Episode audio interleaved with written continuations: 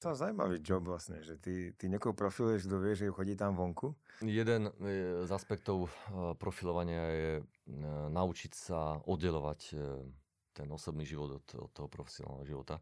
Keď sa pozriem na Putina z toho takého emočného, emotívneho hľadiska, nie profesionálneho, tak samozrejme automaticky na výskočí, že ide o šialenca, ktorý nevníma potreby a ľudské práva iných ľudí, respektíve nedokáže empaticky cítiť a pre dosiahnutie svojich cieľov urobiť čokoľvek. Čiže ide aj cez mhm. mŕtvoly. A ešte možno, toto je taká blbá otázka, napadlo ma to, že bol by profilovať, že dobrý páchateľ?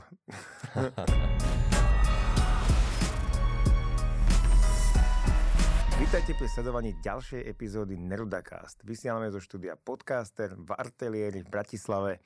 Ak aj vy chcete šíriť dobré myšlienky do sveta, šup na adresu www.podcaster.sk a aj vy môžete nahrávať skvelé podcasty. Dnešným mojim hostom je ďalší veľmi zaujímavý človek. A opäť sa mi podarilo nájsť vlastne Slováka, ktorý robí veci, ktoré presahujú hranice našich predstav a aj našich hraníc. A je ním Marko Telen, bezpečnostný analytik, človek, ktorý je ho titule profilovač a zároveň človek, ktorý pomáha bezpečnostným zložkám a medzinárodným organizáciám vo svete bojovať proti terorizmu. CBRM, ak som to dobre povedal, to znamená boj proti chemickým e, vlastne zbraniam a zbraniam hromadného ničenia a takisto mm, všeobecne bojuje proti zločinu a pomáha vlastne bezpečnostným zložkám robiť tento svet bezpečnejším. Dobrý deň, prajem. A, ahoj, ahoj. Aha. A zároveň spisovateľ, to by som nechcel ako vlastne vynechať, sú tu, má tu aj svoje knihy, ktorých sa už budeme baviť. Ale vítaj teda Marko, veľmi ma to zaujíma, čo vlastne ty robíš, je to čo to znamená, že si profilovač? To, toho som sa opäť chytil. Ty sa vlastne, jak si to môže bežný človek predstaviť? Asi to nie je tak, že sa niekoho pozrieš a teraz o ňom vieš všetko. Ale... No, mnohí majú tú predstavu, skreslenú predstavu na základe rôznych seriálov, filmov alebo, alebo kníh. Takže to, čo vidíme v televízii, e, nie je to práve profilovanie. Profilovanie je niečo, čo vyžaduje mm, roky skúseností, mm, nejaké štúdia a spoluprácu s mnohými ďalšími expertmi. Takže profilovač nie je jediný, ktorý dokáže sám e, fungovať a povedzme robiť profil páchateľa alebo robiť profil podozrivej osoby. Alebo v, dnešnej, dnešných časoch často spomíname e, profily exponovaných politických lídrov. Takže profilovanie v podstate denne funguje na, na mnohých úrovniach. Každý z nás je profilovaný. Sme profilovaní, ja neviem, e, bankármi, keď ideme do banky žiadať mm-hmm. nejaký úver, tak ten bankár si musí robiť profil o našej finančnej, ekonomickej, rodinnej, sociálnej situácii. Profilova- profilovaní sme lekármi, profilovaní sme psychológmi, takže tých typov profilovania je veľmi veľa. Poisťovne nás profilujú, keď si poistujeme nejaké produkty. A to tvoje profilovanie? No a, a profilovanie, áno, profilovanie zločinu má tak, svoje špecifika. Mm, tu hovoríme buď o profilovaní páchateľov, uh-huh. alebo ako som povedal, o profilovaní podozrivých osôb. Pri profilovaní páchateľov v podstate ide o mm, zistenie črt, charakteristik e, páchateľa po spáchaní nejakého trestného činu, zločinu. A to sa chcem povedať, že ako to vlastne prebieha, že kedy oni zavolajú Markovi Telenovi, že teraz ťa potrebujú, že čo sa, aký, aký je to prípad, kedy ťa potrebujú? Áno, tu sme opäť e, v tej pozícii, že, že ľudia si myslia, ľudia sa nejaký trestný čin a profilovač ich ide na miesto činu a skúma čo sa udialo, tak toto je veľmi ojedinelé. Profilovač väčšinou e, funguje tak, že dostane do rúk spis, či už od policie, od prokurátora, zo súdu, alebo od e, obhajoby obvineného, alebo dokonca od e, rodiny obete. Takže je to tých 5 rôznych subjektov, ktorí si môžu požiadať o službu profilovača a ktorí detálne, pracovite si musí naštudovať fotografie z obliadky miesta činu, videá, všetky forenzné posudky, e, výpovede svetkov, analizuje miesto činu. Takže je tam okruh tém a, a, a dokumentov, ktoré, ktoré musia byť naštudované, následne analyzované, správne interpretované a z toho sa potom robia určité závery. Uh-huh. A to, to je zaujímavé, že ako sa vlastne človek stane profilovať, lebo to je strašne komplexná vec, že ako hovoríš, že to sú fotky z miesta činu, teraz nejak to tam ten páchateľ zanechal nejaké stopy, potom sú to všetky tí ostatní účastníci. Presne. A to ešte viktimológia, to som zabudol, to je, to je dôležitý moment. Takže aj to, to je nevyhnutné uskutočniť viktimologickú správu, zabezpečiť. Aha. A teraz napríklad, že uh, ja by som možno si vedel predstaviť, že jak to vyzerá, taká tá práca, mm-hmm. možno povedať nejaký zaujímavý prípad, na ktorom si robil, že ak to nie je tajné, že ktorý, ktorý vieš popísať a ako si k nemu pristupoval? Že možno tak z praxe to človek si vie predstaviť. Áno, áno, istotne je to asi najlepšie popísať na, na konkrétnych e, prípadoch. E, jeden z nich, ktorý, na, na ktorom som pra, robil tzv. čiastkovú e, predbežnú analýzu, e, lebo tých typov analýz, ktoré profilovať je veľmi veľa. Je tam mm-hmm. kompletný profil, je tam čiastkový profil, alebo sú tam hraničné hodnoty profilu, alebo sa robí iba analýza miesta činu. No a práve e, tu nás som sa podielal na, čiastkom, na čiastkovej tvorbe profilu, respektíve analýze miesta činu, kde išlo o na, na začiatku policiou konštatovaná autoeretická asfikcia. Autoeretická asfikcia, ktorá podľa policie na základe prvej obhliadky miesta činu e, spôsobila samovra- bola teda uskutočnená samovraždou, zavesením sa na e, dvere v kúpeľni, respektíve v sprchovacom kúte. Kdežto mm, policia v tej krajine, v ktorej, v ktorej sa to týka, neuskutočnila obliadku miesta činu tak, ako mala, nepostupovala podľa mm, príslušných e, procedúr, nezaistila kompletne všetky stopy. No a následne samozrejme bola dožiadaná pitva, ale v tom čase, kým pitva bola uskutočnená, tak rodinný príslušník tej obete mm, požiadal o mm, došetrenie, respektíve zavolal si profilovača. Uh, išlo môjho profesora, ktorý si zavolal, teraz zo Spojených štátov amerických, ktorý si zavolal na, na pomoc viacerých kolegov, takto vlastne spolupracujeme, čiže keď máte nejaký prípad, tak väčšinou si voláte na podporu ďalších kolegov, mm-hmm. takto som bol prizvaný do toho prípadu. No a zaujímavé bolo na tom, že viaceré uh, stopy hneď zo začiatku evokovali, že išlo o inscenáciu miesta činu. Uh, boli tam rozsypané dokumenty uh, z daňových priznaní v kúpeľni, vedľa záchodovej misy. Uh, bol tam napríklad škrtiaci prúžok na penis, ktorý teda podľa svedeckých výpovedí ďalších príbuzných on používal pri autoeretických aktivitách, ale neboli odobraté žiadne stopy z neho. Napríklad spôsob, akým boli navlečené nohavice mm, na, na obeď a následne zrolované jednoznačne evokovali, že to bolo robené niekým iným a nie samotnou obeťou. Uh-huh. Uh, bolo tam veľmi veľa aspektov, ako napríklad opasok, ktorý sa dotýkal zeme. A na tom opasku bol vrchnák z umelej krabice, ktoré, v ktorej boli tie dokumenty. Na tom vrchnáku bol lubrikačný gel a na ňom ešte kvapka krvi. Že všetko to boli Aha. aspekty, ktoré automaticky, keby, keby si policia robila tú svoju prácu od začiatku správne, tak museli evokovať, že to, bola, že to bolo inscenované stačinu. Uh, no a vlastne ten profil, ten čiastočný profil, respektíve kde sme hlavne zistovali behaviorálne stopy, lebo z behaviorálnych stôp, lebo sa zaistuje následne, respektíve sa e, e, tvoria hypotézy, tie sa overujú a z toho sa dedukujú črty páchateľa. To bol, to bol vlastne náš, e, náš cieľ, kde sme mali zabezpečiť, aby sa urobil na novo preverenie mnohých stôp, ktoré neboli zaistené a samozrejme aj príslušné forenzné posudky, respektíve kriminalisticko-expertízne posudky, ktoré e, boli dodatočne e, urobené na základe toho nášho mm-hmm. posudku. Takže takto sa vlastne postupuje. To je, to je celý základ, že vy, vy si musíte naštudovať všetky detaily. Je to ako, ako pucle, ktoré skladáte. A musíte ich dávať dohromady, musíte ich logicky spájať, musia sedieť lebo keď, keď zistíte, že, že páchateľ zanechal nejaké kontradiktorné e, behaviorálne stopy na tom mieste činu. A aké sú kontradiktorné? No na jednej strane na určitom mieste, ja neviem, na, na primárnom mieste činu zahľadí všetky stopy, Aha. čiže použije chemické čistiace prostriedky, mal rukavice, ale na druhej strane v sekundárnom mieste činu, ktoré je objavené, tak, eh, ktoré je spojené s primárnym miestom činu, tak tam nezahľadil žiadne stopy. Čiže tam ide uh-huh. o mhm. Kontradiktorné akty, ako, ich nazývame, toho páchateľa, e, ktoré si protirečia. A to už niečo môže naznačovať o ňom. Hej? A potom a to... samozrejme skúmame. Uh-huh. Ja toto ma zaujíma presne, čiže vlastne vy, vy, ty prídeš na to miesto činu, uh, No, Takto, ako, ako som uvedol, väčšinou dostane spis ale, do, alebo fotky, ale, tak, ale sú, samozrejme, sú prípady, kedy je profilač uh, zavolaný aj na miesto činu, uh-huh. ale to, to je ojedinelé množstvo prípadov. Väčšinou ide o štúdium dokumentov, ktoré uh-huh. dostanete na fotie, samozrejme, hlavne fotografie, videá, uh-huh. ale aj povedzme 3D modely. Uh, vyspelé krajiny používajú 3D scan Hej. na mieste uh-huh. činu, to znamená, vtedy sa o mnoho lepšie tie, tie stopy vnímajú, následne interpretujú. Lebo dôležité je vedieť správne pozorovať. Pozorovanie, už aj teda miesta činu, ktoré, kde bol spáchaný zločin, kde sú určité dôkazy, alebo aj predmety, ktoré povedzme pred spáchaním miesta činu tam neboli, alebo z miesta činu zmizli, pretože fotografie, ktoré povedzme sú zaistené z toho, z toho bytu, poukazovali, že niečo tam bolo, nejaká váza tam bola, ale následne tam už nebola. Prečo tam nebola? Čiže toto sú všetko aspekty, ktoré musí profilovač posudzovať, vnímať, správne ich interpretovať a následne vytvárať hypotézy.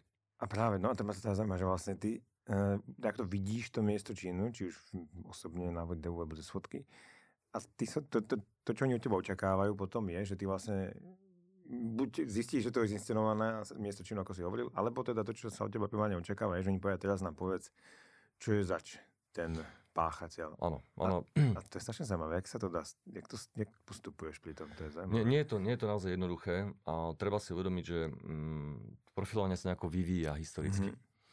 V podstate existovalo ešte pred Ježišom Kristom existovali rôzne náznaky toho, že mm, pri spáchaní trestného činu sa prisudzovalo určitým skupinám nejaké vlastnosti mm-hmm. a na mhm. základe toho sa tí ľudia zatýkali. Povedzme, to bolo aj v stredoveku. Hej. Keď si zoberieme ten hon na, na čarodenice, Maleus Maleficarum, mm-hmm. bol ten prvý nejaký taký sprievodca Ako náhňania bosoriek. Hej, profil a, bosoriek. Áno, bosoriek. A neviem, keby som sa ťa spýtal teraz, že či rád chodíš do lesa. Chodíš do lesa, zbieraš bylinky, mm-hmm. máš rád nejaké domáce zvieratá, neznášaš krik detí, no tak automaticky by som ti prisúdil profil bosoráka, musíš byť upalený na námestí.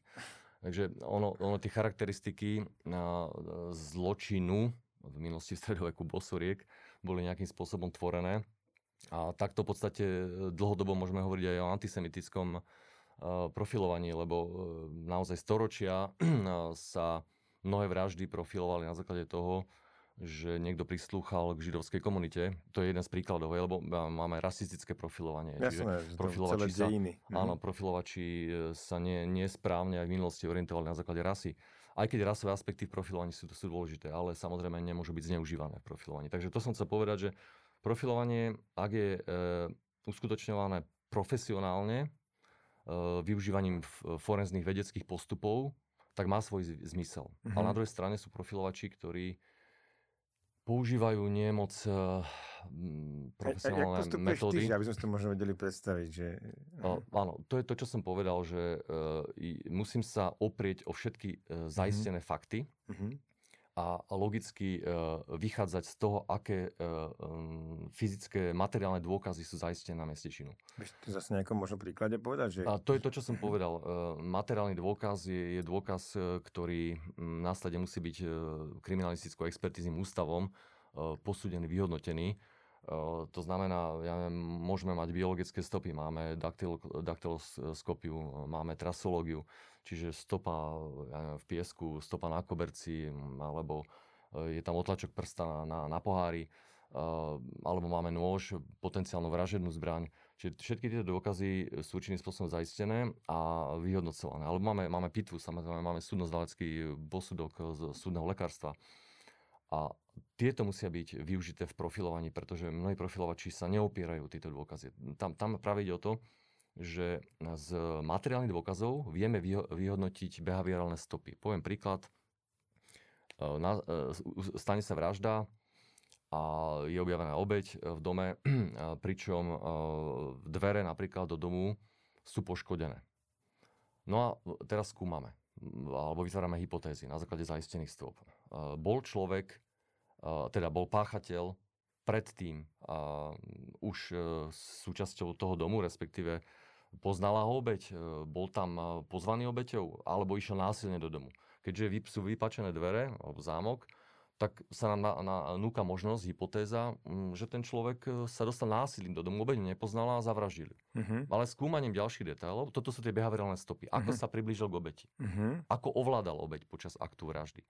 Uh, ako obeď uh-huh. spacifikoval. Hej? A toto sú tzv. behaviorálne dôkazy, čiže, čiže súčasťou kvázi je modus operandi, ale nemusí to byť modus operandi, spôsob, ako, ako vykonáva ten akt. No a, a tam potom e, musíme ale tie hypotézy overať. Nemôžeme sa tunelovým videním pozerať iba na to, áno, tak vypačené dvere, dobre, znamená, že obeď nepoznal, mm-hmm. náhodne tam prišiel alebo išiel niečo kradnúť, oportunisticky obeď zabil. Uh-huh. Hypotéza jedna. Ale my sa musíme povedať na druhú hypotézu. Uh-huh. Čo keď poznal obeď a obeď jeho poznala?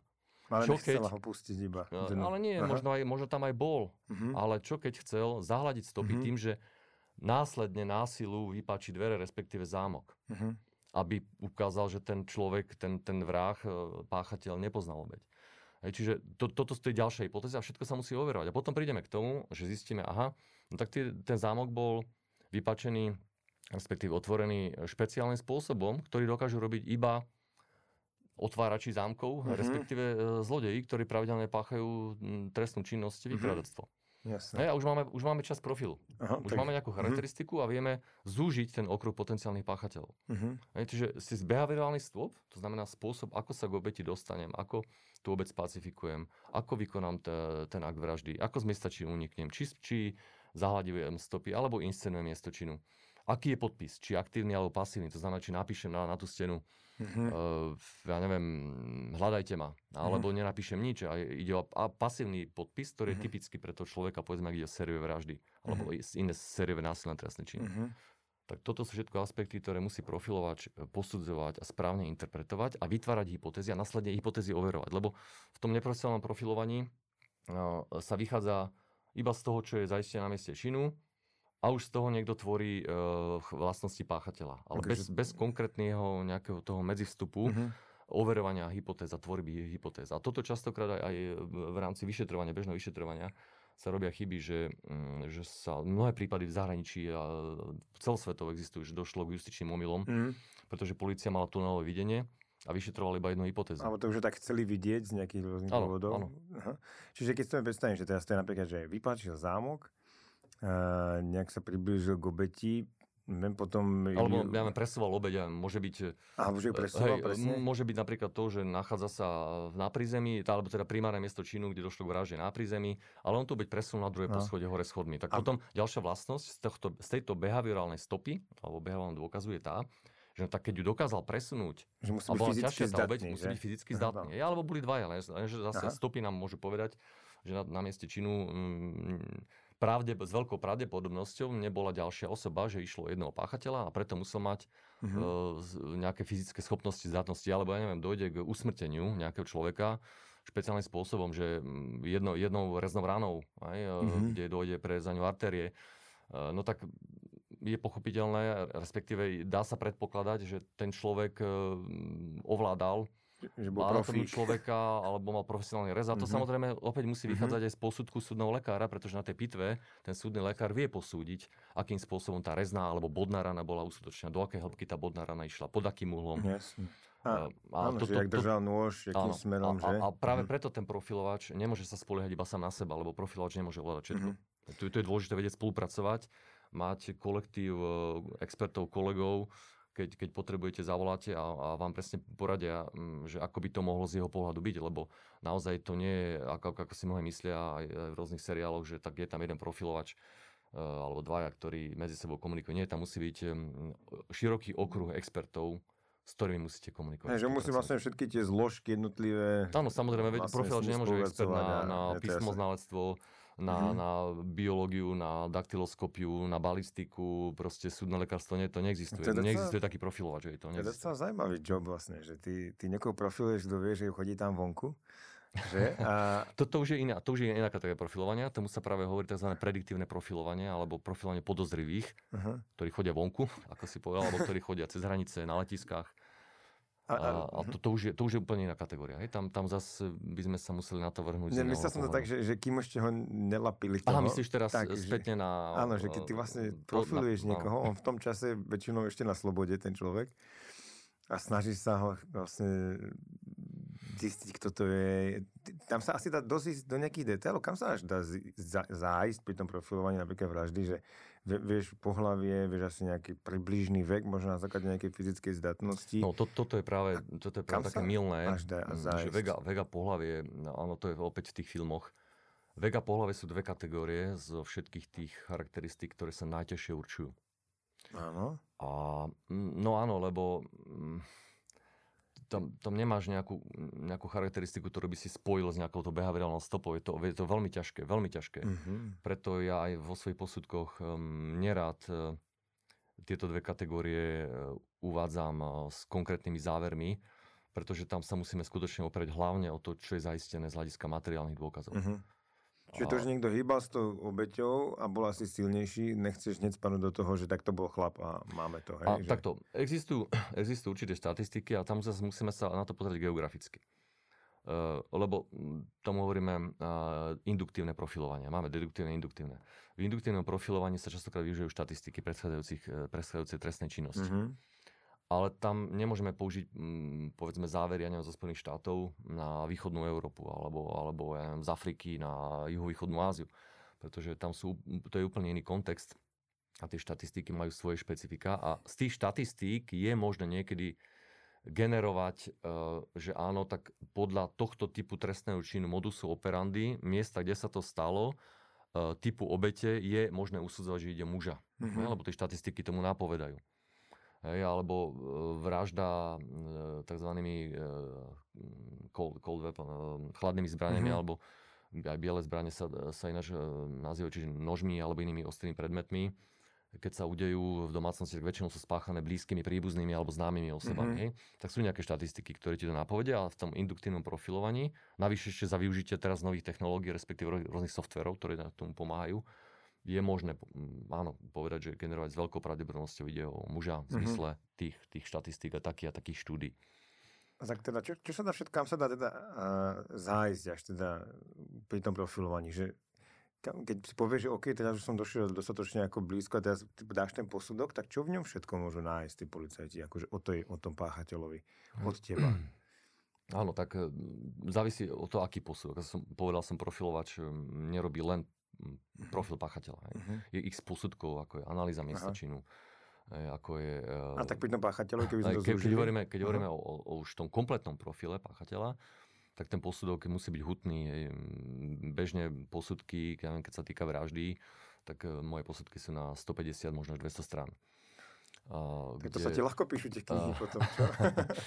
kde musíte podchytiť, ako som povedal, kompletne uh, všetko z miesta činu, to znamená uh-huh hovoríme tomu čas posudku je analýza miesta činu.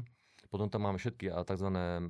medical legal, uh, tie súdno, súdno-patologické pos, uh, aspekty, uh-huh. ktoré vychádzajú z, z pitvy a z, z posudkov o, o lekára, súdneho lekára.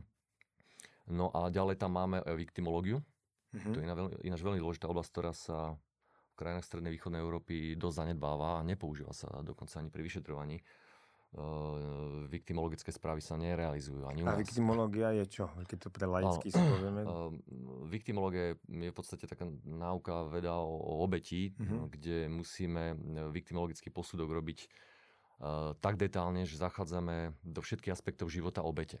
Aha. Čiže ne, nezaoberáme sa len poslednými 24 hodinami, čo obeť robila, uh-huh. pretože to je dôležitý moment pre posudzovanie uh, aspektov spáchania vraždy ale e, ideme do hĺbky, ideme do toho, ako obeď žila, aký, akým rizikovým situáciám v živote sa vystavovala. Čiže aký mala životný štýl. Nie? To je tzv. E, exposure, je to vlastne vystavovanie sa nejakým uh, rizikovým situáciám v, životnom, v rámci životného štýlu. Uh, ďalej zdravotný stav, psychologické mm. aspekty. A že toto sa u nás nepoužíva? Nepoužíva mm-hmm. sa, mhm. pokiaľ viem, ako som sa rozprával, tak uh, aj s našimi teda niektorými vyšetrovateľmi, tak uh, nie je u nás za, z, zaužívaný mhm. koncept uh-huh. tvorby viktimologických posudkov, ktoré uh-huh. naozaj musia byť detálne, hĺbkové, kde dokonca sa ide častokrát do obydlia obete, keď to rodiny príslušníci umožnia, aby sa preskúmali predmety tej osoby. No a, a toto je veľmi dôležité, pretože vďaka detálnej viktimologickej správe alebo posudku uh, potom vieme spojiť tie behaviorálne stopy zaistené na, na mieste činu a e, vytvárať si určité hypotézy a následne ich hovoriť. O, o tom práve to je. A aby, aby sme si to vedeli tak úplne predstaviť, že, že by sme si rovne teórii do nejakej praxe, že, že vieš povedať možno nejaký prípad, že, ktorý sa stal a, a, a došli ste takémuto profilu, alebo potom takto ďaleko alebo blízko od pravdy? Máže, máže takýto nejaký prípad, ktorý by si vedel popísať? No, uh, áno, jedna obeď, ktorá v podstate mladá žena, ktorá bola zavraždená, mala 4 deti, Eh, vystával sa pravidelne rizikový, rizikovým situáciám tým, že prostituovala. Uh-huh. A mm, štyri deti mala so štyrmi rozhodnými mužmi. A väčšinou prostituovala svojom vlastnom dome, čiže služby poskytovala vo svojom dome, ale občas aj v nejakých iných priestoroch. No a práve vlastne bol odsúdený za vraždu jeden z otcov tých detí. Mm-hmm. Kdežto, keď sme sa dostali k e, posudzovaniu profilu, tak no, na mnohé veci nesedeli súvisiace s zaistenými e, dôkazmi. Mm-hmm. Preto sme začali tvoriť úplne od začiatku profil a vyšli nám charakteristiky páchateľa úplne iné, ako boli tie, ktoré sedeli na odsudenú osobu. No a tak sa celý, celý vlastne spis na základe toho posudku sa otvoril, prípad sa otvoril po niekoľkých, po mnohých rokoch, treba povedať, lebo až po mnohých rokoch e, nejaké, nejaké snahy rodiny odsudeného sa dokázal, dokázal ten prípad na súde otvoriť a celý proces, aj keď to bolo dosť ťažké, pretože išlo v dobie, kedy ešte neexistovali tie technológie ako dnes pri zaisťovaní stôp, preto bolo dosť ťažké sa vrátiť k niektorým stopám na nových posúdiť. No ale napriek tomu sa, sa podarilo to, že e, ten prípad po otvorení bol posúdený a jednoznačne ten náš posudok pomohol k tomu, aby bola osoba prepustená po mnohých rokoch a zaistila sa iná osoba, ktorá nakoniec sa priznala k tomu po mnohých rokoch. Fakt? Takže, e, ale, ale bolo to o tom, aký, akým spôsobom povedzme aj svetkovia boli zapojení do celého procesu, pretože to vypočúvanie svetkov tiež ne, nebolo podľa štandardov, ktoré by sa mali uplatňovať. Mm-hmm. A to je častokrát tiež chyba, že nie všetci svetkovia, ktorí by mohli vypočutí, sú vypočutí, alebo nie sú vypočutí správnym spôsobom. Mm-hmm. A takže aj svetkovia zohrali v tomto prípade veľmi dôležitú úlohu, ktorí nakoniec tiež e, prispeli k tomu, aby sa tá osoba priznala. Ja, a práve tam išlo o to, že, že, že veci z, zo života tej obete, čiže ten viktimologický posudok, ktorý tiež nebol vtedy robený, mohli napomôcť uh, pri určení charakteristik mm-hmm. uh, črt toho páchateľa. A už za, v tých počiatkoch by, by poukázali, že tak ten, ktorý bol zaistený, následne obvinený a odsudený, tak nebol páchateľom. A, a spomínaš si, čo bolo také konkrétne nejaké dve, tri veci, čo oni fakt, že nesedeli, že, že napríklad No a, mm, a ako som povedal, tak e, nesedeli tam napríklad časy e, telefonátov, ktoré... To, to, je dlhé, to je prípad, ktorý by som musel na hodinu rozoberať. Preto hovorím, že nejaké, nejaké zaujímavosti dve, tri, že či ťa napadnú presne, že napríklad nesedeli Áno, časy. alebo uložená zbraň, hej, ktorá bola na mieste mm, e, v blízkosti domu. Mm-hmm. ktorá bola posudzovaná policiou, že práve e, ten otec jedného z dieťaťa ju tam mm, pri úniku z domu zanechal. Lenže časovo to nesedelo a a práve nesedel tam aj ten, mm, ten moment ehm, toho, že obeď mm, prostituovala pravidelne a, a nepozeral sa ehm, na, na možných potenciálnych e, pra, pravidelných klientov. Čiže vlastne sa mm. neskúmala, a to bol ten, ten najväčší, myslím si, problém, mm-hmm. že sa neskúmal širší okruh, pretože sa policia sústredila len na blízkych príbuzných, respektíve na tých, ktorých obeď poznala. A mhm. ďalší moment bol ten, že ob, e, páchateľ e, nepoznal dokonalé miesto činu, čo nasvedčovali mnohé behaviorálne dôkazy. Čiže on, uh, on síce možno do toho domu zopárkrát prišiel, ale nepoznal ho detálne. Uh-huh. Lebo snažil sa tam zahadzovať stopy. Hej. Tam bol ďalší dôkaz zahadzovania stop, ale posúvanie tela obete po, po spáchaní vraždy. To, to presunul, čiže chcel inscenovať miesto činu. Uh-huh. A určité momenty pri, ja neviem, keď skrinku, ktorú, ktorú následne zvalil na obeť, um, aby to vyzeralo ako, že obeď keď spadla, tak tá skrinka spadla na ňo, uh, tak bolo evidentné, že, že nepoznal uh, to, to miesto činu. Proste to z toho, keby, keby som ti ukázal fotografie, tak by si videl, že, že, že tam jednoznačne poukazoval na fakt, že nemohol poznať miesto činu dokonale. Čiže možno, že poznal iba jednu, jednu izbu, mm-hmm. v ktorej, povedzme, ju sa navštevoval, ju navštevoval ale vraždu uskutočnil v inej izbe kdežto ten e, otec e, detí do toho domu pravidelne chodil, lebo navštevoval aj tie deti, takže keby on spáchal e, ten, ten čin vraždy, tak by možno úplne zahádzoval tie stopy. Takže to sú hypotézy, ktoré sa mali v začiatkoch pri vyšetrovaní posudzovať a neposudzovali sa. Mhm, zaujímavé. A to je vlastne úplne úžasné, že čo robíš, že dokáže niekoho nevinného oslobodiť a, a vinného poslať naspäť do basy. Tak ono, to musí byť povedať, dobrý pocit, musím, nie? musím povedať, že, že tých prípadov vražd nemám až tak veľa. Uh-huh. Až nemôžem ešte hovoriť o sebe ako o nejakom veľmi skúsenom profilovači, profilovačovi uh-huh. v oblasti vraždy. Je to len fakt pár prípadov, ktorým som sa mohol venovať aj vďaka, vďaka spolupráci s bývalým profesorom zo Spojených štátov, ktorý, ktorý, ktorý ma učil profilovanie, takže to, to, je, to je naozaj taký jeden aspekt, ktorý, ktorý musí zdôrazniť, pretože ja sa skôr venujem tým iným formám profilovania. Tak to ma zaujíma, to sa k tomu dostaneme. Tak ešte mám poslednú otázku k tomuto, že není, napadá ma, keď to rozprávaš, že Není to vyčerpávajúce a trochu také ako, že predstavím si ako, že človek keď analýzuje neustále vlastne nejaké fotky, videá, kde sú mŕtvi ľudia alebo nejaká, nejaká obeď a, a číta si ten spis. Není to taká ťažká téma? Není to akože pre teba ako osobne, pre Marka náročné z tohto no, pohľadu? No, jeden z aspektov e, profilovania je e, naučiť sa oddelovať e, ten osobný život od, od toho profesionálneho života čo samozrejme nie je ľahké, ale tak existujú určité spôsoby vybíjania tej zlej energie, ak to nazývam, ktoré sa dajú aplikovať a používať. A tie teda využívam a zatiaľ mi to funguje. Teda. A ešte možno toto je taká blbá otázka, napadlo ma to, že bol by profilovač dobrý páchateľ? no, tak e, profilovač a, a v podstate každý, kto určitým spôsobom pôsobí v oblasti boja so zločinom, mm. by mohol byť veľmi dobrým páchateľom. Istotne, mm. pretože má vedomosti, má znalosti. A, ale to, je, to, je, to sú aj príklady e, vo, vo všeobecnosti, že častokrát policajti alebo detektívy alebo, alebo ľudia pracujúci v tejto oblasti sa stávajú páchateľmi následne. Takže áno, je to tak. Zaujímavé.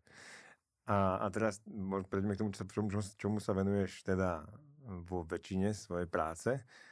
A to je teda... Áno, sú, to, mm-hmm. sú to rôzne typy analýz a sú to aj teda profilovacie analýzy, ktoré sa vzťahujú na podozrivé osoby, nie tie, ktoré spáchali trestný čin, ale ktoré by mohli spáchať trestný čin. To znamená...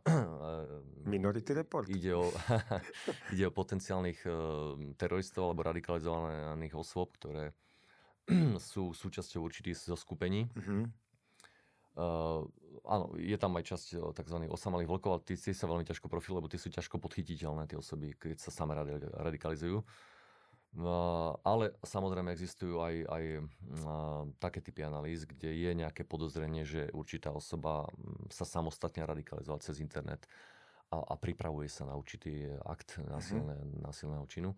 No ale potom sú skupiny osôb, e, kde dochádza k profilovaniu povedzme na hraničných prechodoch, na letiskách. Mm-hmm. Alebo, e, ako som už naznačil, ide o profilovanie tzv. radikalizačného procesu určitých skupín, ako boli útoky v 2015-16 vo Francúzsku, Belgicku. E, takže teroristické skupiny majú svoje zastúpenie v Európe. Predovšetkým teda ide o zástupcov organizácie ISIL v minulosti najmä Al-Qaida, ale samozrejme Al-Qaida ďalej pôsobí a funguje určitým spôsobom. Ale potom v Afrike sú ďalšie odnože ISISu, alebo potom že? je tam Boko Haram, alebo Al-Shabaab, uh-huh. alebo ďalšie typy organizácií. Alebo zase napríklad v východnej Ázii, kde tiež e, pôsobím, e, v Indonézii, kde máme tiež iné typy zase teroristických zoskupení. A... Takže v tomto smere profilovanie sa musí vykonávať, hovoríme tomu mm, pozorovanie, čiže profilač pozoruje e, ostatných, ako sa správajú, ale nielen ako sa správajú. To je milá predstava, že na základe neverbálnej komunikácie, teraz sa mhm. chytáš, e, škrabe sa na nose, Hej. tak poviem, no tak um, asi ti niečo prichádza na rozum a nie si si istý možno tvojou otázkou. Hej, e, takže to nie je to tak, lebo naozaj existuje milá predstava, že vďaka neverbálnej komunikácii zistíme, že tento človek klame. Mm. Tie, existuje x štúdí aktuálnych, ktoré dokázali, že samotná neverbálna komunikácia vám ne, nemôže e, potvrdiť uh, klamstvo.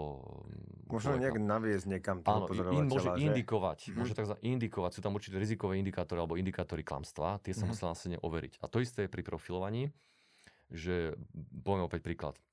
Cez hranicu vám prechádza človek, uh, ktorý neustále sa pozera na hodinky, neustále vyťahuje mobil, niečo si pozera na mobile, potí sa, je vystresovaný a vy teraz si poviete ako profilač, aha, hm, tento je podozrivý a ten môže mať kriminálne správanie. Opäť to nie je správny prístup, pretože e, môže to byť človek, ktorý prvýkrát letí, je mhm. vystresovaný, potí sa, je mu zlé, alebo sa ponáhla niekde, má mhm. nejakú urgentnú situáciu a lietadlo mu mešká, he, tak teraz sleduje, píše SMS-ky, E, potí sa. A, a, alebo potom je tá ďalšia hypotéza, že áno, môže mať nejaké nekalé úmysly a je potrebné sa tomu človeku viacej venovať. To znamená, ten profilovač na letisku ktorý okrem toho teda, že je kvázi ako bežný turista alebo bežný pasažier, máme rôzne typy profilovačov na letiskách alebo na hraničných prechodoch, uh-huh. nemôžeme úplne do detailov ísť, uh-huh. ale majú ešte tzv. videoanalytickú podporu, uh-huh.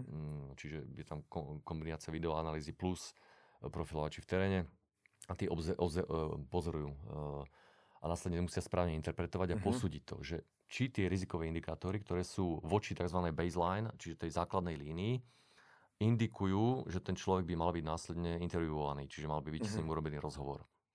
A iba vďaka tomu rozhovoru potom môžeme tú hypotézu potvrdiť alebo vyvrátiť. Uh-huh. Rozhovory musia byť robené profesionálnym spôsobom. Existujú rôzne metodiky na, na rozhovory, tak ako sú metodiky pri vypočúvaní uh-huh. podozrivých osôb alebo svetkov, tak sú aj metodiky pri e, rozhovoroch na hraničných prechodoch. Uh-huh. A tá metodika, ak je správne robená, tak nám potom buď tú hypotézu potvrdí alebo vyvráti. Uh-huh. Ak nám potvrdí hypotézu, tak musíme urobiť ďalší ček alebo ďalšiu kontrolu tej osoby, čiže do batožiny. Uh-huh. Tam je, potom hovoríme o profilovaní o, o, predmetov, ktoré má v batožine. Čiže musíme, ten profilač musí ovládať, ja neviem, napríklad e, musí tiež mať prehľad o liekoch, ktoré uh, nosia cestujúci vedieť posúdiť, či tie lieky môže používať, na čo môže používať. Uh, musí, musí ovládať spôsob, ako sa, povedzme, môže niektoré predmety schovať do batožiny. Hej, ne, nepôjdem do detailov. Ale tých rizikových indikátorov je strašne veľa. Mal som možnosť sa zúčastniť na tvorbe také koncepcie uh, rizikových indikátorov. Vytvorili sme 19 kategórií, ktoré sa teraz používajú na, na mnohých letiskách. A tie kategórie uh, musia byť naozaj na, naštudované profilovačmi, musia ich ovládať dokonale. A je to, ja neviem, ta, e, tetovanie, hej, existujú rôzne znaky tetovacie, ktoré vám indikujú, že ten človek prislúha k určitej kategórii, k určitému gengu, k určitej filozofii mm. náboženskej mm. alebo politickej. Uh, sú určité zranenia, ktoré môžu indikovať, že ten človek bojoval v Sýrii hej, mm-hmm. a tak ďalej a tak ďalej. Oblečenie vám napoveda, či ide o fejkové oblečenie, to znamená, že ten človek nemá nejaké dobré ekonomické zázemie, eh, čo opäť, keď spojíme s ďalšími indikátormi, eh, nám môže povedať, že voči tej základnej línii eh, ide o rizikový indikátor. A máme príklad, krásny príklad je z útoku na turecké letisko, na Ataturk, letisko Ataturku, bol 2016 alebo 2017, už si presne nepamätám, kde sú zábery a záznamy kamerové ktoré nám úplne úžasne ukazujú, e, čo bol jeden z hlavných rizikových indikátorov pri oblečení. Uh-huh. Človek, ktorý mal suicidálnu vestu na sebe, a bol oblečený v e, hrubej zimnej bunde, pričom bolo to v mhm. lete. Hej? Čiže máte tu baseline, tú základnú líniu, je leto, je teplo uh-huh. a on ide, a to bolo vlastne na vonku pred letiskom a bol oblečený v zimnej bunde. Podobný prípad bol útok v, v aréne, v športovej aréne v Manchestri mm-hmm. uh, 2016 na, na koncerte, kde uh, vlastne islamista, ktorý sa odpálil, zabil 22 ľudí. A na tom krásne to použil na tréningoch, keď trénujem v zahraničí uh, profilovačov, tak uh, mám to video má asi nejakých 20 minút. Mám to z UK, z Veľkej Británie od policie plus z nejakých médií, kde spracovali také video, kde krásne vidíte, ako človek, keď, keď nakupuje pred tým odpálením sa veci, keď vychádza z domu, ako má rúbsak, aj veľmi ťažký, takže predklonený. E, je tiež oblečený hrubo, kontroluje si vo výťahu častokrát e, viackrát, lebo viackrát tým výťahom prechádza v športovej hale, či má správne nápojnú rozbušku. E, takže je x rizikových indikátorov, ktoré sa dajú objaviť a neobjavia sa. A práve tá, tento manchesterský prípad útoku teroristického vyvolal obrovské halo v britskej polícii, že ako boli zanedbané mnohé úkony, pretože tí patrolujúci policajti uh, videli priamo teroristu prechádzajúceho okolo nich viackrát. Bolo zaznamené na kamerách. A bolo to možné, akože tomu zabrániť? Áno, pri áno, tak veľkej áno, áno, report, ktorý som čítal, Aha. jednoznačne indikoval, že keby si patrolujúci policajti vtedy urobili svoju prácu ako mali, tak bolo to možné zabrániť. Hm. Dokonca jeden z civilistov, to je vidieť na tom videu, v hale upozornil, že je tu človek s rúbsak, obrovským rúbsakom, v športovej hale, kde idú ľudia na koncert, kde, prečo majú rusak, že čo tam robí a išiel to oznámiť e, tomu hľadkujúcemu mm-hmm. policajtovi, ale vlastne nič sa s tým neurobil. Aha.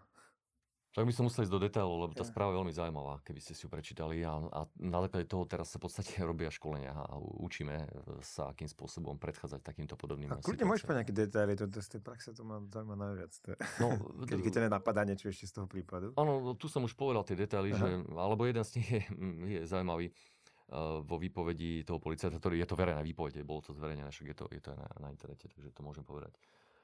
Uviedol, že on si všimol to podozrivé správanie, aj ten rizikový indikátor ťažkého rúbsaku predklonený, hrubo oblečený v, danej, v tých daných podmienkach, základe tej baseline, ale videl, že ide o človeka arabského pôvodu a v minulosti ten policajt mal problémy s tým, že bol označovaný za rasistu. Uh-huh. A nechcel znova, aby inšpekcia ho um, určitým spôsobom preverovala, uh-huh. tak sa bál, že no tak teraz zase oznámi, že je to podozrivá osoba, ktorá má nejaké korene a, a vlastne to bol jeden z momentov, ktorý, ktorý mohol rozhodnúť, keby išli k nemu a uskutočnili s ním rozhovor, Uh, tak uh, by možno zistili um, viac a tým pádom by mohli tomu predísť. Takže toto je taký zaujímavý aspekt. Ale sa opýtam, že, čo si myslíme, že by sa vlastne stalo? Že, že nehrozí, že by sa odpálil medzi nimi?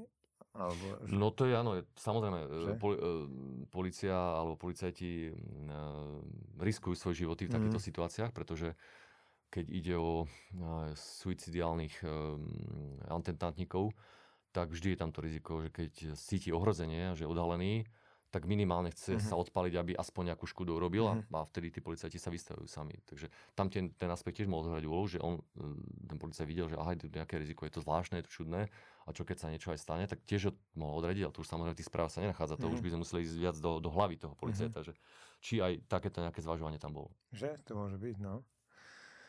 A, a teraz, ty si hovoril, že profiluješ teda, alebo profil, súčasťou tvojej práce profilovanie týchto skupín, jednotlivcov, alebo takto, to, jednotlivcov, ktorí sa môžu ako v budúcnosti páchať nejaké trestné činy, ako napríklad tí teroristi, alebo na tých letiskách a tak ďalej, ale profilujete aj skupiny? Alebo to sa nedá takto použiť, že, že tá, či táto potenciálna ano. skupinka ľudí je nebezpečná, není? Áno, áno, samozrejme. Uh, v rámci, alebo mám možnosť zúčastňovať sa na nejakých takých medzinárodných aktivitách alebo tréningoch. A popri tom častokrát som prizvaný aj k nejakým analýzam, keďže ide o tej bezpečnostné analýzy. A samozrejme, nebudem konkretizovať krajinu, ale ide o jednu africkú krajinu, kde som sa zúčastňoval e, analyzovania správania a možného vývoju správania, respektíve radikalizáciu určitej skupiny. No a tam vtedy musíte aj v teréne sledovať e, správanie sa tých osôb, komunikáciu s inými osobami, akým spôsobom e, si vytvárajú vzťahy s ďalšími ľuďmi, ako ich nadvezujú. K dispozícii máte samozrejme nejaké videozáznamy, lebo to je častokrát e, videoanalýza, ktorá je veľmi dôležitá. Uh-huh. Takže áno, aj skupiny a tam už potom ide ale skôr o profil, profilovanie tzv. procesu radikalizácie. A to je, to je obrovská škála um, aspektov, ktoré sa berú do úvahy. Ten proces radikalizácie súvisí jednak s tým, ako sa človek začlenil, povedzme, keď sa presťahoval do nejakej komunity, ale v Bruseli máme známu štvrť Melenbeek, mm. kde, kde sa takéto typy profilovacie aktivity realizujú. Jeden z mojich známych kolegov, Belgičan, ktorý priamo pravidelne roky robí tie analýzy, tak mi hovoril zo pár takých zaujímavých príbehov, pretože keď sa pristahuje nejaká rodina do tej problémovej štvrte, tak tá rodina sa nejakým spôsobom opiera o tú komunitu častokrát mladí ľudia, ktorí strácajú ilúzie v dnešnej realite, nemajú prácu, tak sa opierajú tie, tie peer groups, tie, tie, mm-hmm. tie vrstovníkov, o gengy, ktoré sú tam a tí ich potom vťahujú do toho, um, úlohu zohrávajú, ja neviem, keď hovoríme o radikalizácii, islamistickej radikalizácii, tak úlohu zohrávajú uh, mešity, ktoré niekde sú radikálne. Ja, ale samozrejme nemôžeme to zovšeobecňovať, mm-hmm. um, pretože častokrát aj v našej spoločnosti sa hovorí o tom, že tí moslimovia sú tí zlí, ale ako, navštívil som naozaj obrovské množstvo moslimských krajín a mám tam veľmi veľa známych a preto hovorím, že mm, nemôžeme nikdy zovšeobecňovať, mm-hmm. lebo ako, ako Slováci majú čierne ovce, tak e, proste určite, určite. moslimské krajiny majú čierne ovce, všade sú čierne ovce a toto zovšeobecne nie, nie je dobré. A to je dôležitý aspekt aj profilovanie. Mm-hmm. Áno, vlastne by človek nespadol do tých stereotypov, že? Mm-hmm. A ty profiluješ aj osoby, sú už aj politikov, alebo dá, dá sa to uplatniť takto? Nie, tak teraz... to, to, nie je moje, to nie je moje profesionálne pôsobenie, ale samozrejme zaujímalo sa o to. A, a máme takého jedného teraz politika, ktorý uh, pobláznil celý svet, uh, Vladimír Putin, ktorý zautočil na Ukrajinu. aha. Dá sa o ňom niečo povedať, o jeho profile teraz? Každý vlastne sa, na, každý to nejak skúma nejakým spôsobom, že čo som mu stalo v tej hlave, mm. že zrazu sa takto zachoval. Áno, vidíme v médiách rôzne články, e, rôzne komenty, analýzy. Fakt je ten, že Putin, tak ako mnohí iní politickí lídry celosvetoví, sú analyzovaní, sú roky analyzované, profilovaní. A aj, aj tu hovoríme, hovoríme tzv. profilovaní politických lídrov. To je normálne profesia, ktoré sa venujú mnohé analytici. Ja sa tomu mm-hmm. nevenujem, len ma to zaujíma a samozrejme, keďže vo všeobecnosti sa venujem profilom, tak aj, aj o tomto niečo som si naštudoval a, a mám známych, e, hlavne teda z Francúzska a Belgická, ktorí, ktorí sa venujú tejto, tomuto typu profilovaniu. A teraz diskutujeme v posledných dňoch a týždňoch o tom, že, čo sa deje. A mm, veľmi zaujímavá metóda profilovania politických líderov sa, sa nazýva tzv. operatívne kódovanie. Tu využívajú hlavne tajné služby. Vzniklo to po druhej svetovej vojne počas vlastne studenej vojny. CIA túto metódu začala dosť aktívne uplatňovať. No a mnohé tajné služby ju teraz naozaj e, využívajú. Ide o, profilovanie, ktoré pozostáva z posudzovania a rôznych výpovedí, respektíve rozhovorov, videí toho daného človeka, teda e, politicky exponovanej osoby. A analizujú sa sociálne siete v dnešnej dobe v minulosti. Neexistovali hlavne, hlavne sociálne siete. No a m, potom sa to porovnáva so vzorkou iných ďalších uh, lídrov. Máme kategórie, kde sa hovorí o auto, autokratívnych alebo diktátorských uh, lídroch a a, a v podstate je, je to celý e, postup e, štatisticko-matematicko-analytický, ktorý, ktorý vám generuje určitý profil mm-hmm. toho človeka. No a... E, Máme, no, no prečo som sa pýtal napríklad toho Putina, to je teraz každého zaujíma, čo má v tej hlave vlastne. Áno, no tak vieš, no, keď sa pozrieme na Putina z toho takého emočného, emotívneho hľadiska, neprofesionálneho, tak samozrejme automaticky na výskočí, že ide o šialenca, ktorý Mm, začal niečo mm, na základe jeho vlastných predstav e, do, dosiahnutia e, stavu e, pre, pred studenej vojny, kde, kde proste chce ten, ten, alebo po studenej vojne, kde chce ten sovietský zväz opäť rozšíriť. Ale keď sa pozrieme na to z toho profilovacieho hľadiska, tak všetky tie analýzy, ktoré som mal možnosť naštudovať si, a aj práve toto operatívne kódovanie nám poukazujú na to, že ide o racionálneho, pragmatického taktika, ktorý ale vníma svet úplne v inom e, zornom uhle ako, ako ostatní mm-hmm. ľudia. A, a tu už prichádzame do toho, že je potrebné o ňom povedať, že je to človek, ktorý z tej, analýzy, ktorú som mal možnosť vidieť a na základe samozrejme analýz ľudí, odborníkov, ktorí to robili, ide o človeka, ktorý absolútne nevníma potreby a, ľudské práva iných ľudí, respektíve nedokáže empaticky cítiť a pre dosiahnutie svojich cieľov urobiť čokoľvek. Čiže ide aj cez mhm. mŕtvoly. A, a to vidíme, hej, čo sa deje na Ukrajine. Hej. V podstate bez myhnutia oka povie, že nič takého nerobí, ale, ale pritom tie dôkazy sú evidentné, sú mm-hmm. jasné, keď teda ešte nemôžeme hovoriť o ňom ako vojnovom zločincovi, uh, pretože nebol odsudený, ale, ale tie dôkazy nám jednoznačne indikujú, čo sa tu deje. A, a, a práve a ten jeho spôsob, alebo tá jeho osobnosť ktorá je už uzavretá v tom svojom svete. Nie je stratég e, z tých analýz, ktoré som e, videl, a to vidíme opäť, ako, čo sa deje, ale mm. je, mhm. je taktik. A tú taktiku vie využiť e, práve na dosiahnutie svojho cieľa. U neho jediná taká vec, ktorá je dosť nebezpečná, a preto sa o hovorí, že, že ide o, o nebezpečného taktika tiež, je, že on sa bojí o, o stratu moci. Pretože pre mm. neho moc je všetko. Aj presne. Uh-huh. A ako náhle uh, cíti ohrozenie, že stráca tú moc, stráca pôdu pod nohami, tak uh, ide už do extrémov. A, a môže zájsť do extrémov. že? Možno. Áno, je, veľmi nepredvídateľný, hlavne teraz. Hm. Jednu, jednu štúdiu, ktorú som čítal, z, to bola z 2018, a to bolo práve to uh, operatívne uh, kódovanie, ktoré sa využíva tajnými službami, tak už, už vtedy sa naznačoval, už vtedy tá štúdia naznačovala, že síce tie taktické manévre majú, nejakú, majú logiku a majú racionalitu, ale vychádzajú práve z toho jeho vlastného vnímania sveta. Uh-huh. A on, on sa pasuje do role veľkého vodcu. A, tým, že by rozšíril územie uh-huh. Ruska do obdobia, kedy bol Sovietský zväz, tak by dosiahol svoj cieľ. To je, to je jeho hlavný cieľ. No a krásne vidíme tú jeho, tú jeho nadradenú pozíciu a, a, a vlastne, že sa cíti pánom sveta e, na stretnutí s inými politikmi. Veď si pozrieme v časti, keď sa stretával s Mar- Merkelovou. Uh-huh. Práve tá, tá zaujímavá fotka, ktorá preletela médiami, kde ju prijal a, a pritom, bol, pritom mal na, na tom stretnutí, na oficiálnej návšteve, mal svojho veľkého psa. Pritom bolo jasné, o Merkelovej bolo známe, že je alergická na psov. A on ju prijal so svojím psom. Ten pes okolo nej chodil. Tá fotka je veľa vravná, keď vidíme, ako Merkelová sa bojí, keď pes sa k nej približuje. A on si to užíval. Ten jeho pohľad, krásne vidí pes sa približuje k Merkelovej, nádhera.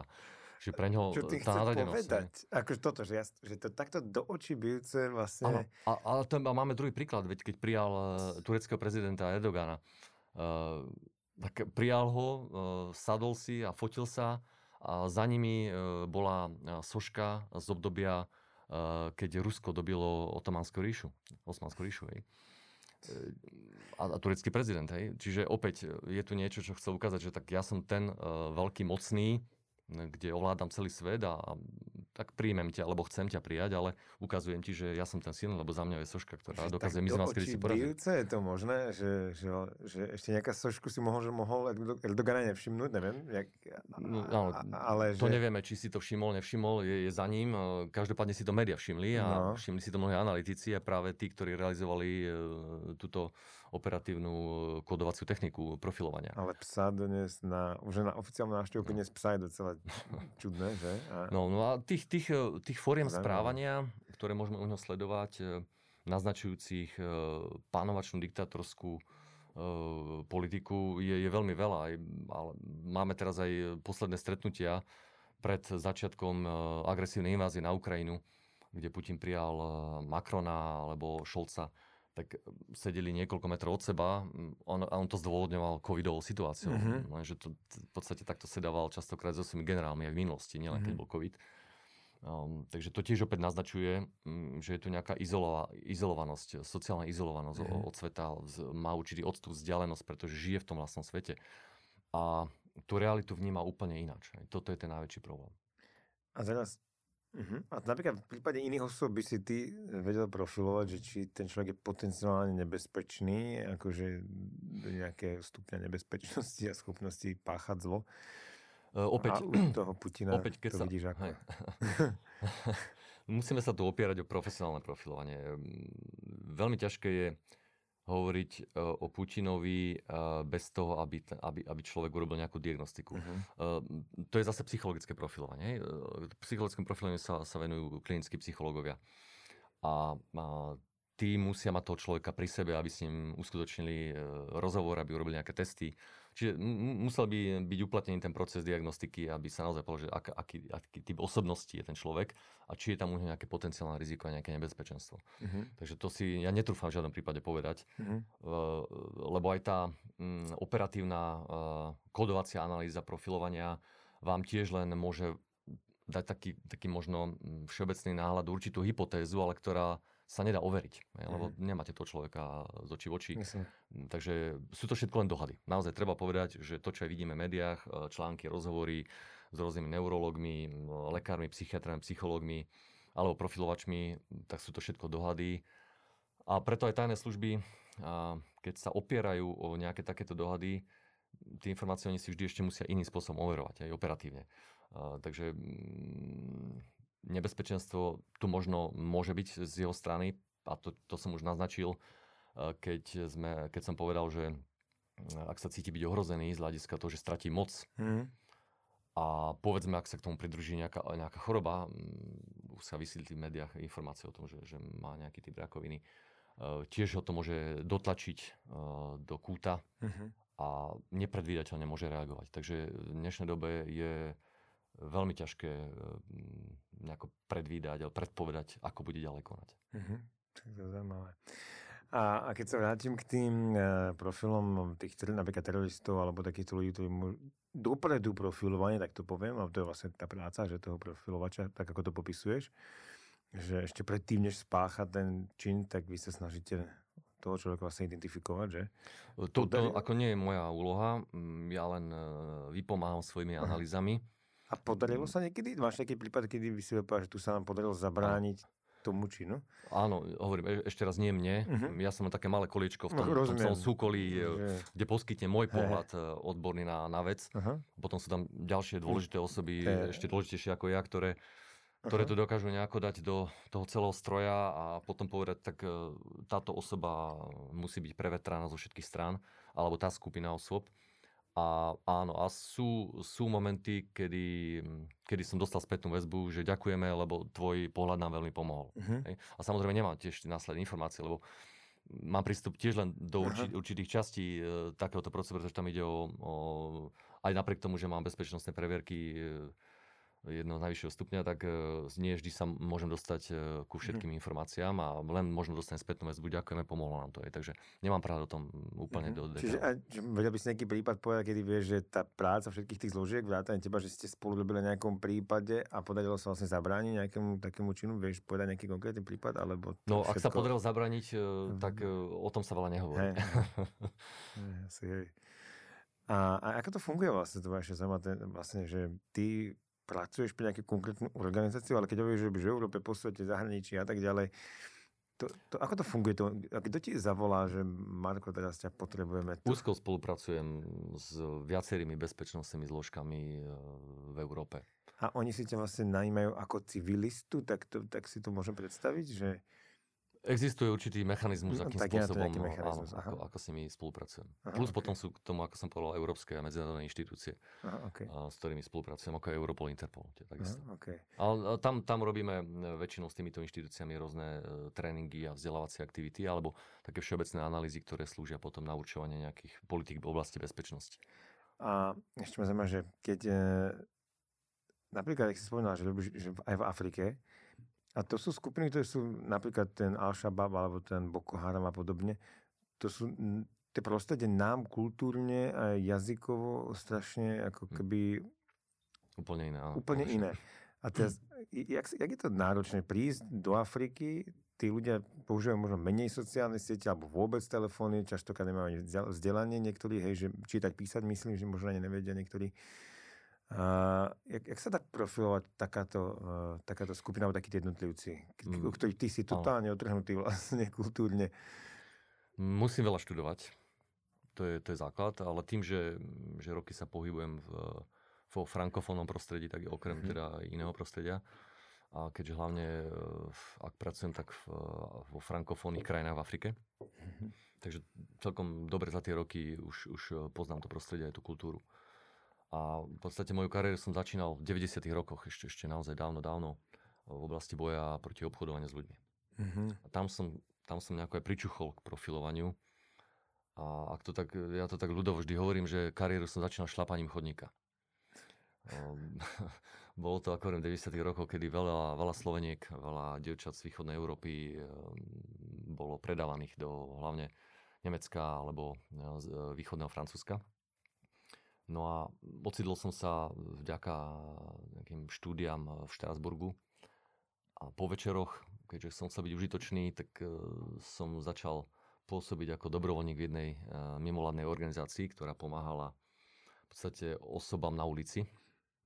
No a v rámci tej práce na ulici v teréne sme chodili a rozdávali kávu, rozdávali letáčiky, rozdávali prezervatívy a, a proste ďalšie, poskytovali ďalšiu pomoc e, povedzme prostitúciám osobám a, a medzi nimi častokrát samozrejme boli predané dievčatá z východnej Európy, čo umožňovalo aj tej organizácii, aby som prekladal nejaké, nejaké detaily alebo mm-hmm. ich potreby. Zaujímavé bolo, že pasáci, ktorí ten obchod organizovali, nechávali tú organizáciu pracovať, čo vyhovovalo tým pasakom, lebo občerstvovali v podstate tie ich e, dievčatá. No a to bola zase výhoda potom ale aj pre bezpečnostné zložky, ktoré mohli monitorovať e, tú situáciu, ak sa pripravovali na nejaký zásah, uh-huh. na, e, ak to povedať po slovensky, rozviazania určitého kartela alebo nejaké skupiny. Uh-huh.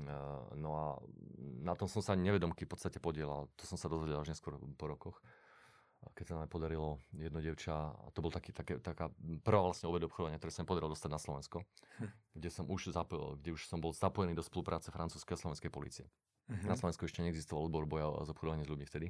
Uh-huh. Že to bola regionálna policia, ktorá pomáhala tomu návratu a tá osoba, to dievča, mm, bola zaradená do programu na ochranu svetkov následne. Takže ja som tam vypomohol v počiatku len ako dobrovoľník, e, tlmočník, e, ktorý ešte teda vtedy nevedel úplne ani, ani úplne perfektne po francúzsky.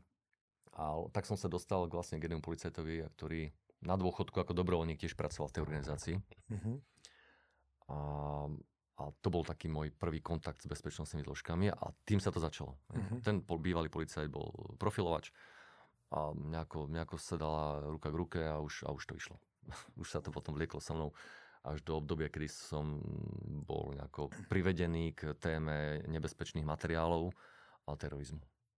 A nebezpečných materiálov, ako sa profilováš do nebezpečných materiálov? Ako to súvisí? Že... To je opäť na, na ďalšiu samostatnú Hej. diskusiu. Hej, ale, ale to je zaujímavé. A, a, a je to stále aktívne? Mne, mne sa to tak zdá, možno, nám viacerým, dokým teda nepúka vojna na Ukrajine už úplne, že to je nejaká ako stará vec, že už nie, chemické nie. zbranie a Nie je to absolútne stará vec. Vede na Slovensku máme veľa prípadov, mm, ktoré súvisia s nebezpečnými materiálmi, s radioaktívnymi materiálmi. V podstate uh-huh. jeden prípad som opísal aj v krovej karikatúre uh-huh. v tejto knihe. Uh, aj keď, aj keď samozrejme aj keď samozrejme, že mm, knihy píšem na základe skutočných udalostí, ale je tam, je tam veľa, veľa pridaných Eh, veci, ktoré sa nestali, čiže je to mm-hmm. taký mix mm-hmm. tej reality s nejakou mojou vlastnou fantáziou, Aha. aby ten čitateľ mohol si tým zaujímavým spôsobom prečítať nejaký príbeh. Takže v knihách, ak teda o tom hovoríme, tak v knihách, v mojich knihách vystupuje detektív Martinsky, ktorý má vlastnú agentúru detektívnu a pomáha rôznym osobám, ktoré boli neprávom obvinené v zahraničí, vyviniť sa, respektíve nájsť tú pravdu. Alebo zase na jednej strane posledné knihe Tupilák som práve využil e, profilovacie skúsenosti, kde som zakomponoval aj čas profilovania takým spôsobom, aby to bol zaujímavé pre čitateľa. Lebo keby som e, sucho e, opisoval mm-hmm. profilovanie, tak by, by to pre čitateľa ne, nemalo taký, takú chuť, ako, ako, ako som to sa snažil dať do Tupiláka. Takže takýmto spôsobom to vlastne celé funguje. A tie nebezpečné materiály, keď som odbočil od tej témy, hey. uh, vyskytujú sa viaceré prípady aj na Slovensku a nie je to ďaleko od nás, len sa možno veľa o tom nehovorí. No áno, asi, že sa to, keď sa to odhalí, tak sa to odhalí, tí ľudia sedia a my ano. o tom bežne nevieme, že? No mali sme tu útok hm. uh, Americium 241, čo je radioaktívny materiál, kde uh, jeden pachateľ, ktorý už je odsudený. U nás, na, na Slovensku? Áno, áno, ktorý poslal listy na políciu, na ministerstvo spravodlivosti a na prokuratúru a v jednom z tých listov reálne sa vyskytoval aj tento radioaktívny materiál. V malinkom množstve, ale, ale, ale bol tam. No a, mm, Jak sa k nemu dostal? To, to, to je mm, zaujímavé. Nebudem to hey, samozrejme hey, dávať nejaký návod na to, ale Aha, ja. mnohé uh, nebezpečné materiály sa veľmi ľahko dajú získať, spracovať a aj použiť. A keby niekoho toto zaujímalo, že ja chcem teraz uh, tiež mať uh, schopnosti ako ty, aspoň čiastočne, a myslím, ako človek, ako hobbysta, to tak nazvem, že ho to proste zaujíma tá téma, tak kde by sa mal obzrieť? E, akože, čo to je? Má, má si človek študovať reč tela? Existuje nejaká literatúra? Alebo ako, ako... Odporúčam prečítať si moje tri knihy zatiaľ. jasné. tam, tam každý k tomu trocha pričuchne, ale samozrejme je na svete veľmi veľa odbornej literatúry k tomuto. Uh-huh. Takže mm, dá sa k tomu dostať. Väčšinou je cudzojazyčná, že treba mm-hmm. ovládať cudzí jazyk dobre, aby, aby človek to vedel prečítať. Ale mm, možno sa mm, objaví niekedy aj, aj v Slovenčine nejaká odborná literatúra k tejto téme. Dobre, tak som zvedavý, tak budem, budem to sledovať. Ako je to, je to strašne zaujímavé, aby som sa baviť o mnoho dlhšie na túto tému, ale máme tu dneska limitovaný čas. Tak ti ďakujem moc za tvoju návštevu. Aj ďakujem za, za pozvanie. Ja, som verím, že to bude ľudí baviť, lebo to je fakt famózne. E, tak držím palce pri odhalovaní e, ďalších, pro, úspešnom profilovaní ďalších ľudí a skupín. A, a teda nech sa darí. Ďakujeme za to, že vlastne vďaka ľuďom ako ty žijeme v bezpečnejšej, bezpečnejšej spoločnosti, tak to, to určite sa počíta. A vám odporúčam knihy, ktoré si môžete pozrieť v videu, ktoré bude nasledovať od Marka Telena a, a dosť ponoriť sa do tejto témy hlbšie. Tak ďakujem ti moc. Ďakujem ešte